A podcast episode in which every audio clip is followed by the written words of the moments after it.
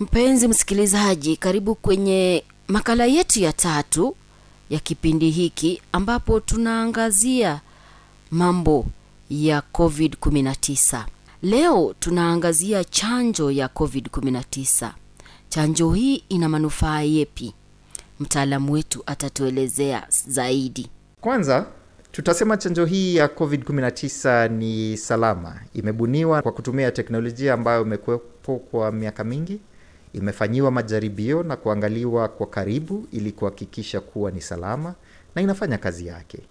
Labda utauliza chanjo hii kazi yake ni ipi? Inakuzuia usiwe mgonjwa hata ukiambukizwa virusi vya COVID-19, na iwapo utapata virusi na ugonjwa uje, itapunguza makali ya ugonjwa na utaishia hospitalini. kwa nini nichukue chanjo iwapo haitazuia maambukizi ya virusi vya korona Asante kwa swali lako.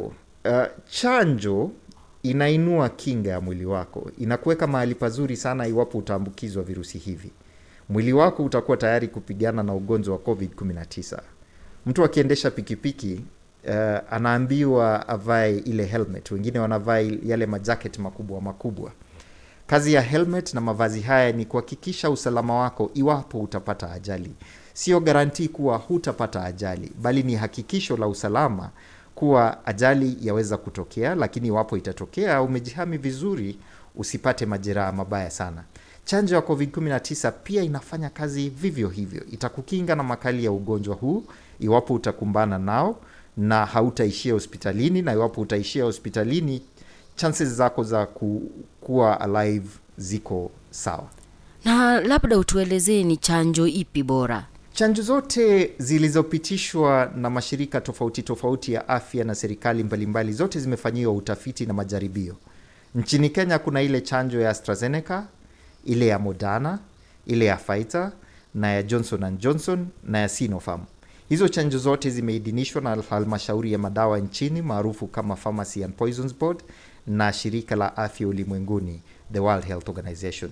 Kwa hivyo chanjo zote hizo ni sawa.